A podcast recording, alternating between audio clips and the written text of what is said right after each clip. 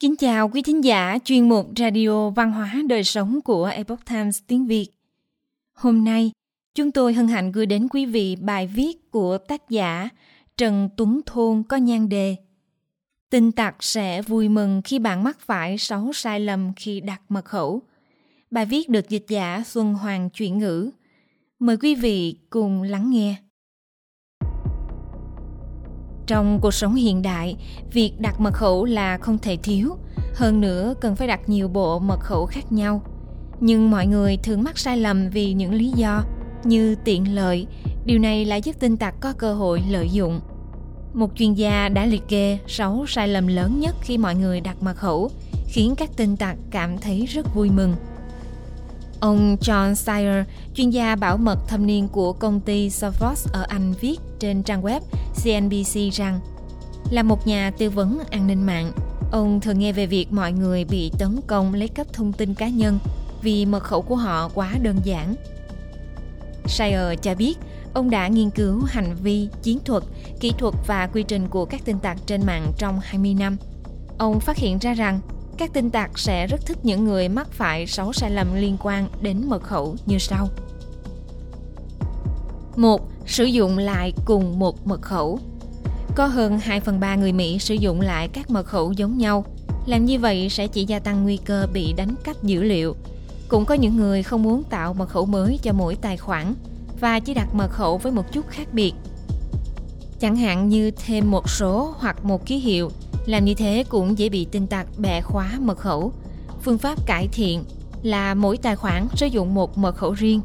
Bạn có thể sử dụng phần mềm quản lý mật khẩu để giúp bạn quản lý nhiều bộ mật khẩu.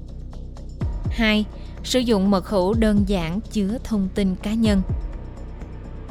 Mật khẩu tốt nhất không nhất định phải phức tạp, nhưng phải khó đoán. Mật khẩu của bạn không nên chứa các thông tin cá nhân dễ đoán, chẳng hạn như tên và ngày sinh.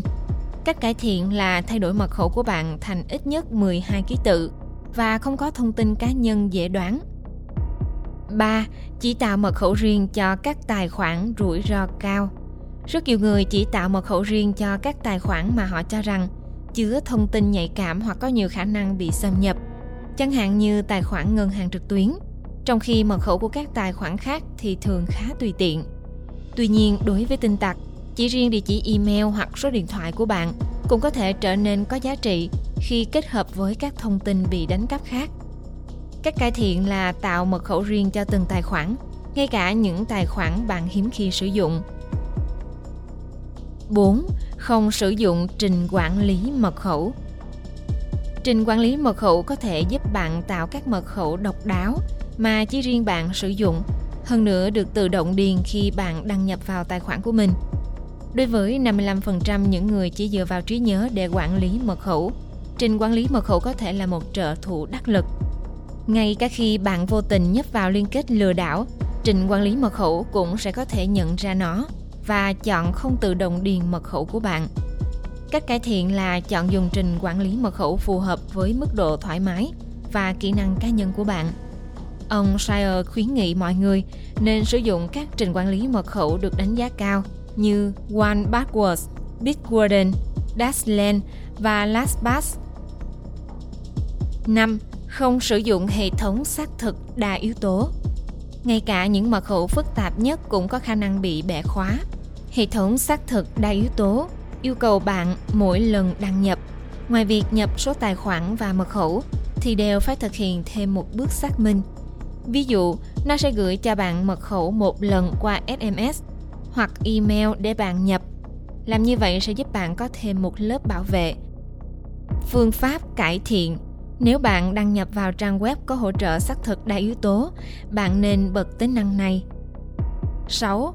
Rất coi thường việc đặt mật khẩu. Nhiều người thường cho rằng bản thân sẽ không bị tấn công mạng, nhưng một khi bạn bị tấn công, bạn sẽ phải chịu các rủi ro như bị đánh cắp thông tin cá nhân, tổn thất tài chính, vân vân vì vậy, tốt nhất là bạn nên chuẩn bị cho tình huống tồi tệ nhất. Cách cải thiện là đừng cho rằng bạn an toàn. Bạn nên liên tục đánh giá tính bảo mật của mật khẩu và áp dụng các kỹ thuật xác thực mới khi chúng xuất hiện. Quý thính giả thân mến, Chuyên mục Radio Văn hóa Đời Sống của Epoch Times tiếng Việt đến đây là hết. Để đọc các bài viết khác của chúng tôi, quý vị có thể truy cập vào trang web epochtimesviet.com. Cảm ơn quý vị đã lắng nghe, quan tâm và đăng ký kênh. Xin chào tạm biệt và hẹn gặp lại quý vị trong chương trình lần sau. Kính chúc mọi điều bình an và tốt lành đến quý vị cùng người thân.